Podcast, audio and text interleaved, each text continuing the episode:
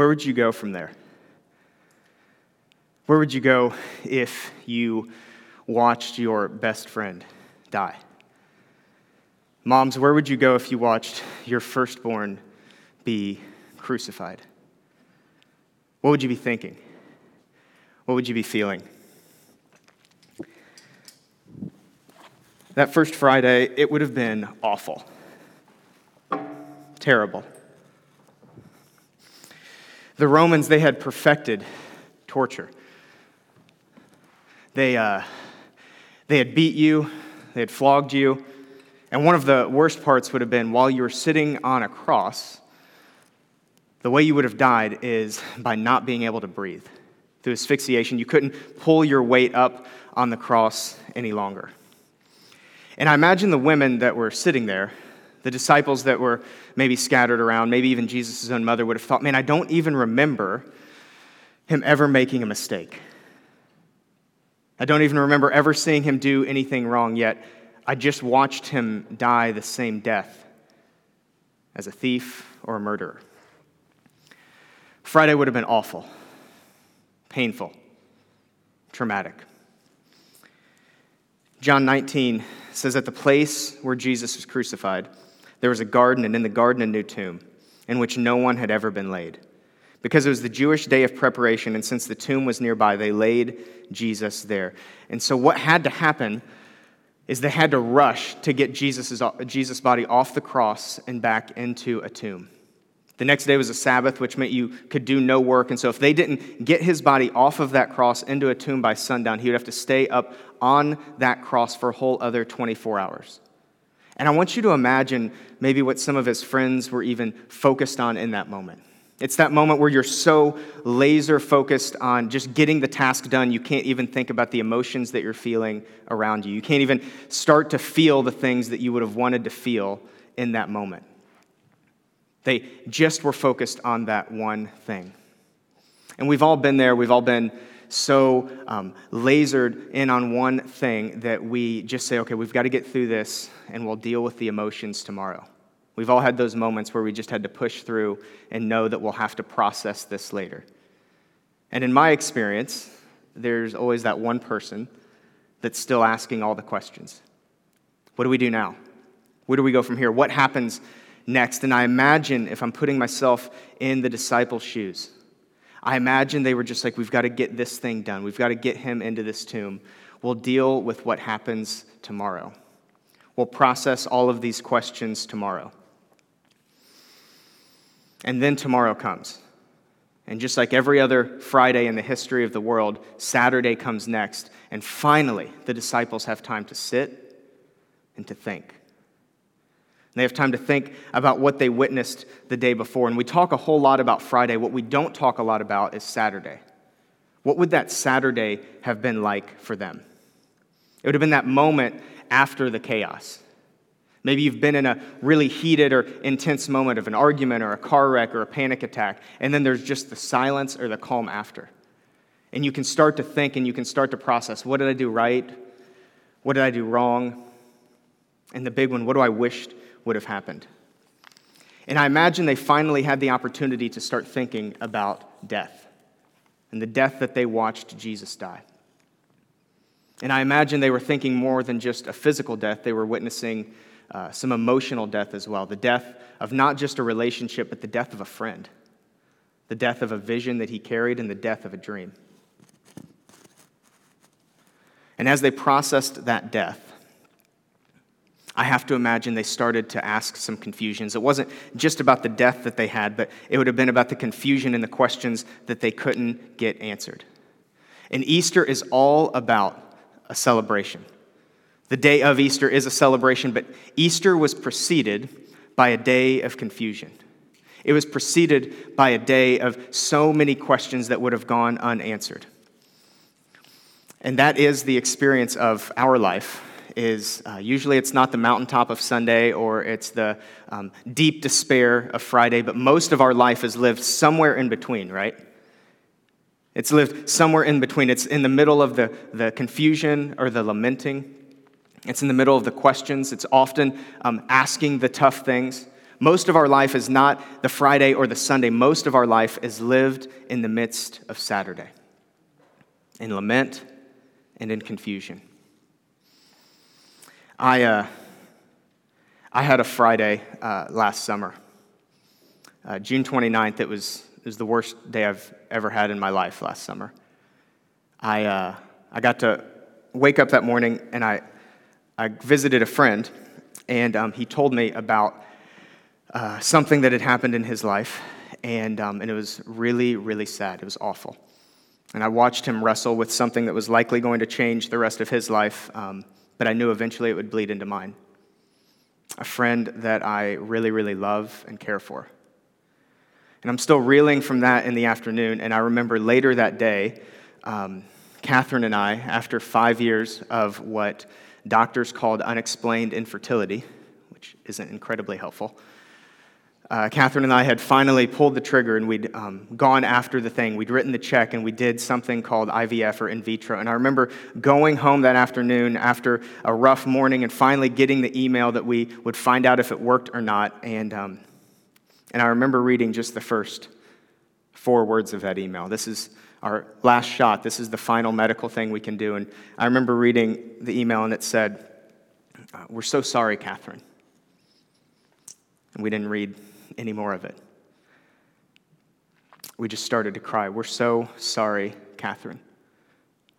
And two of the worst things that have ever happened to me happened on the same day. And that night, I remember laying in bed and I was asking myself, literally asking myself, Am I okay? like checking in, almost like an out of body experience. Am I, am I okay? Like, am I going to make it after today? And I concluded that I was, and the adrenaline was there, and the, the problem solving had kicked in. What I wasn't ready for was the Saturday. What I wasn't ready for was June 30th. What I wasn't ready for is when the adrenaline had died down and the reality had set in. And that summer, last summer, I went through all five stages of grief, and I feel like I even added a sixth one, which was confusion. And I asked more questions than I've ever asked before. God, do you not think we would be good parents? Lord, don't you know that we were dreaming this dream together for you? God, everyone else seems to get good things, and you call kids good things. Why don't you want to trust us with that? Question after question after question, and we witnessed, and I witnessed the, the death of multiple dreams. I witnessed my, my Saturday, where I got to ask lots of questions, and I had to face lots of answers that I didn't really like. The band can come back up. And I want to conclude um, talking about Saturday with the same question that the women were likely asking around the tomb Where do we go from here? I'd ask myself that question last summer, and maybe you have to ask yourself that as well. Where do you go from here? In the midst of a Saturday, in the midst of lamenting, in the midst of sadness, where do we go from there? And I want you to imagine, put yourself in the story. I want you to imagine um, being one of his followers, one of the women that were there, one of the disciples, and you just watched your friend, or maybe you even watched your son die. Where do you go from there? Or maybe you even witnessed the death of a dream because he was the alleged Messiah and you thought that the vision was going to go so much further than what it did, and now it's over. And, uh, and lambs were being sacrificed all the time back at this area of the world. And so that was nothing new. But I imagine that they thought that this lamb was going to be different. I imagine they had to face all kinds of questions, wondering why wasn't this different? Why wasn't this lamb going to do something different? And I imagine throughout Saturday they finally concluded maybe, maybe he wasn't. Maybe this was just another routine sacrifice.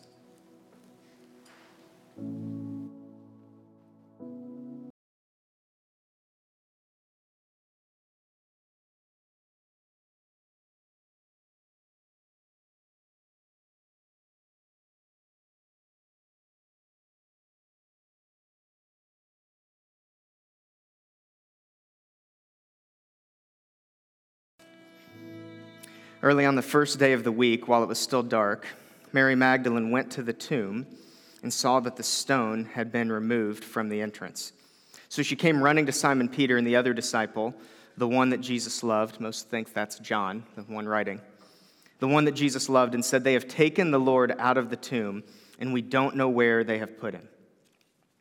And so the confusion actually doesn't stay on Saturday. The confusion even starts to bleed into Sunday. And it's uh, more death and more confusion. This time it's the death of goodbye, the death of a, of a proper burial. And the confusion is all of these questions that would have been stacking up in Mary's mind. How did the stone get moved? Where did it go? Where did the body go? Where is Jesus? And she would have likely experienced not only the death of closure, but the death of a proper burial, the death of what that man deserved. It says So Peter and the other disciple started for the tomb. Both were running, but the other disciple outran Peter and reached the tomb first. Uh, the Bible, I think, is so true for so many reasons. Prophetically, historically, archaeologically, like we can start to see how things line up perfectly. I also believe the Bible's true because it tells a raw story. And John, in the most important story that he's ever told before, makes sure that you know he beat Peter in a foot race. And if that doesn't sound like a man, I, uh, would like to imagine if I was a disciple of Jesus at that time, first of all, I probably would have won the foot race. I also know that what's true is I would have told you about it. I would have taken up some parchment just to make sure you knew that I was faster than Peter and John. And it said that he, John, bent over and looked into the strips of linen lying there, but did not go in. Then Simon Peter came along him and went straight inside of the tomb. He saw the strips of linen lying there, as well as the cloth that had been wrapped around Jesus' head.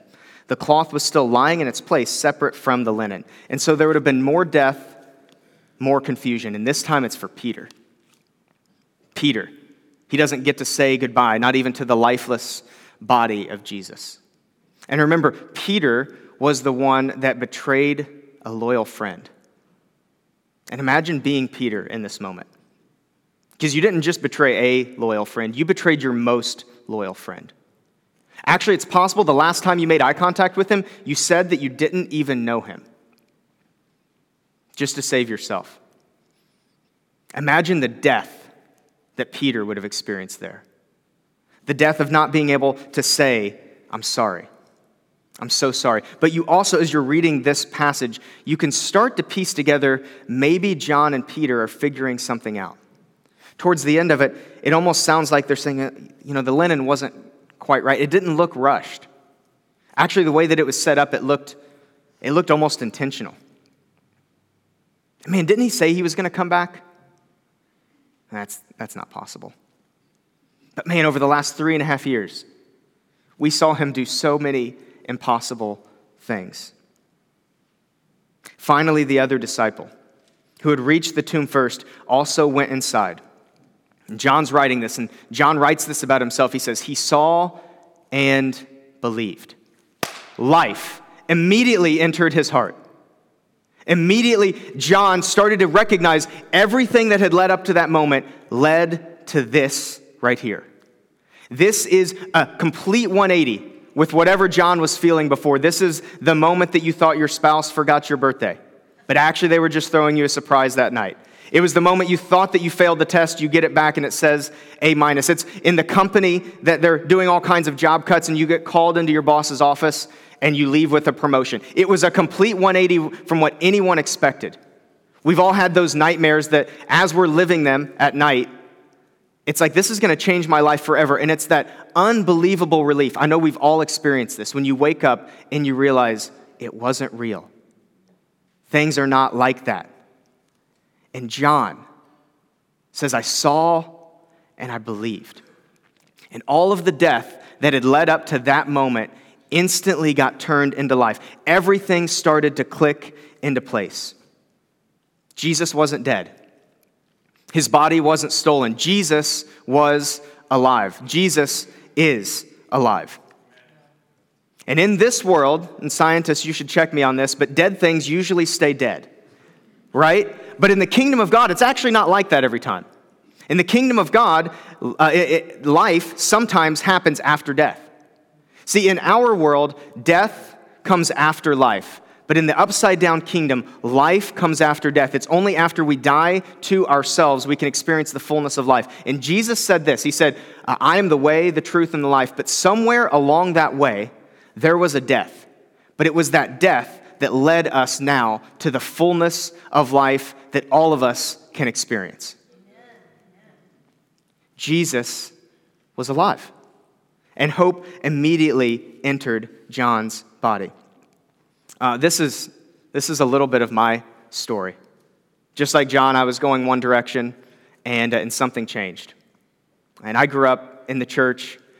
For the first 20 years of my life, I would say that I theologically agreed with Jesus, but experientially agreed with the world. And, and I was right on that fence. The problem with being on a fence is it, it hurts and it's not comfortable. And I was living between two different worlds. I was living enough in the world that I couldn't really fully experience God, or I didn't want to. And I was living enough in God to not really fully get to enjoy the world. So instead of living two different lives, I actually just was living death, right in the middle.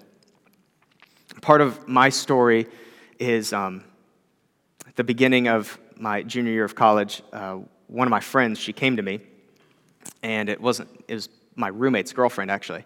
She sat all of the roommates down and she said, Look, I, I need to tell you why, um, why I've been so weird lately. And she had been. She had been super flaky. We couldn't get a hold of her for days on end. Her hair was doing weird things. And, uh, and she sat us down and she said, Look, um, this is a 19 year old girl. She said, uh, For the last year, I've been diagnosed with leukemia. And, um, and they finally have just said there's nothing else that they can do. 19 year old girl. She said, um, she said, They don't think that I'll make it to my 20th birthday, which was in December, and she told us this in October. And I'm sitting on the fence, mind you. I'm not really all into this Jesus thing, thing completely. But I, I, knew that there were stories in the Bible of healing, and I was just familiar enough with some of the rumors that maybe it was still true that uh, some of us got together, them more going after Jesus than I was, and there was an urgency of, like, I guess we should probably pray. I guess we should probably see if like God still does these things. And so we fasted uh, all day and we prayed over this sweet girl, Alexa, that night. And God really moved. It's the only picture I have of Alexa and I. if I had multiple pictures, I would still show you this one. we prayed over Alexa, and um, and man, I remember when we broke the fast, we went to Qdoba because all fasts end with burritos. And, uh, and I remember as Alexa was off to the side, some of us were talking, and it's like, man, I think that God really prepared her. God really uh, moved. He prepared her for, for death. We didn't know what a healing looked like, and so we knew that bitterness had been dealt with. Like any 19 year old with leukemia, she had bitterness to deal with when she was facing God, and it felt like God really moved. Four or five days later, um, she called me. She was in Seattle. She didn't normally call me, so that was strange. And she said, Chris, I have no idea what's going on. She said, um, I'm in Seattle. I'm at a new doctor. I'm doing my eighth and final chemo. The first seven didn't work. And the doctor keeps telling me that I'm in remission. She said, I've been arguing with him for 30 minutes, but I know what my leukemia looks like. And I just looked at the scans. She said, Chris, it's gone. And guys, the, the leukemia, was actually gone. And it never came back. This was taken a couple years after we prayed for Alexa. Come on. And in that moment, in that moment, life entered a heart. But it wasn't actually Alexa's, it was mine. Because I remember I, exactly where I was. I'm on the phone, and as she's telling me that the leukemia is gone, that the doctor says she's in remission, I remember where I was and I remember thinking, this is more fun than any party I've ever been to. This is more fulfilling than any accomplishment I've ever had. And in a moment, life entered my heart. And I said, if that guy can do that, then I'm all in for him. If that guy can do that with leukemia, if he can do that for that girl, I am all in for following him for the rest of my life. And in a moment, just like John, I got to experience what he saw. Or I got to experience maybe what he heard. I heard and I believed. And that's what Jesus does. That's what Jesus says. That's what the miracle of the resurrection is. Is that in a moment, everything can change. And the miracle of the resurrection is that even today, April 17th, 2022, we can see and believe. You can see and believe. And we can see a man who's not a myth, but is actually the Savior of the universe. That's a little bit of, of my story, but I'm guessing if you've been following Jesus for a while, that's some of your story as well. Maybe there's no Alexa, there's probably no leukemia, but you were going one direction, and an encounter with Jesus changed everything. And suddenly, life was brought back into your bones. And that's the miracle of Jesus, is that we can experience and encounter him with a relationship that goes deeper and deeper and deeper. And if you, if you don't have a relationship with Jesus, that's totally fine. I'm so glad you're here this morning. And I actually want to say, uh, I don't want to oversell Jesus to you.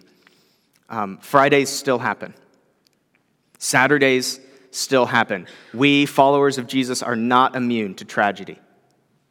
My life is still hard at times. In some ways, I think it's harder. Uh, my marriage, it still takes work.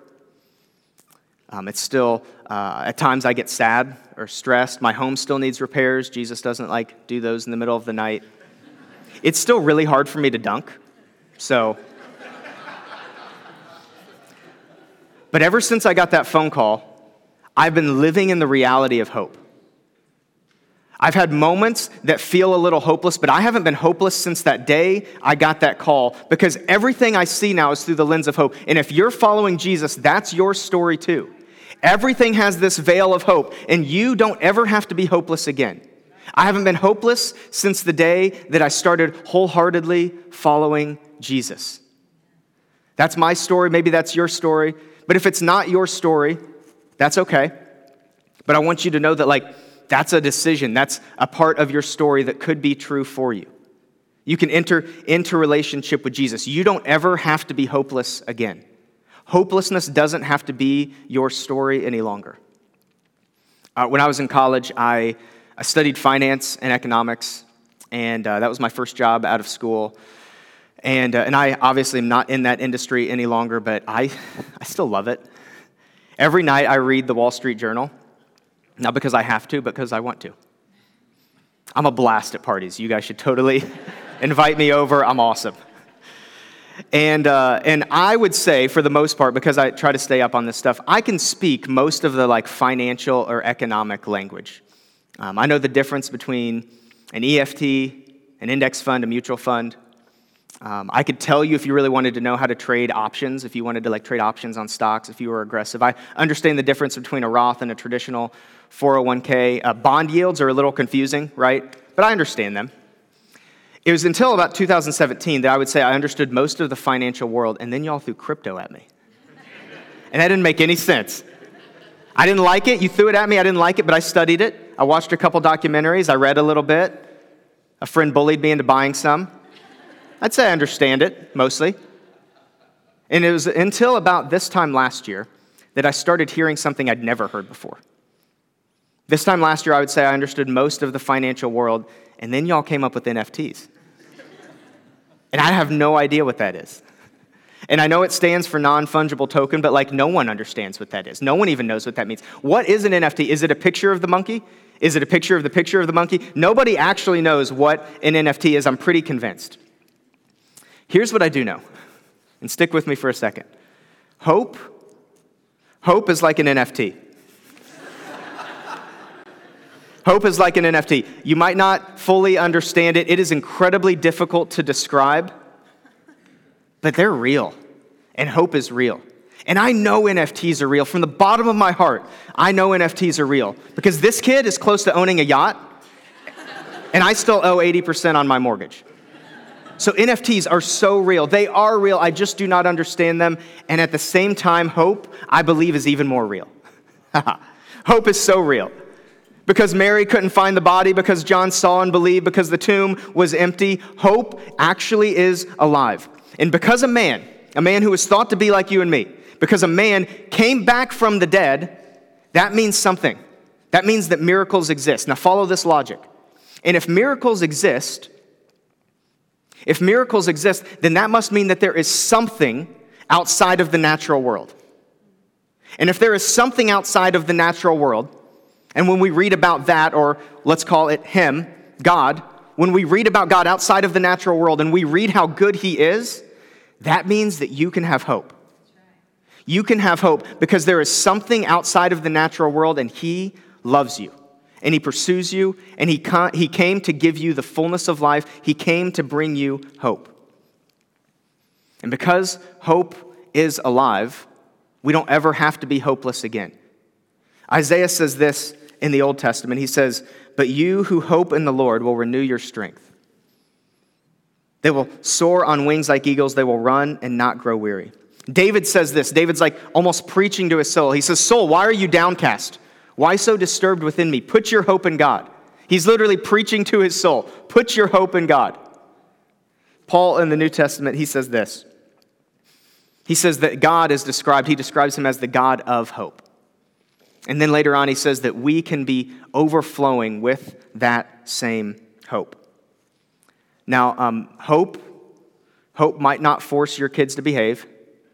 Hope's not going to get you on the honor roll, and you certainly cannot buy a yacht with hope. But hope does fill you with assurance. Hope brings peace to anxious thoughts. Hope makes the reality that you are deeply, deeply loved by the Father so, so real.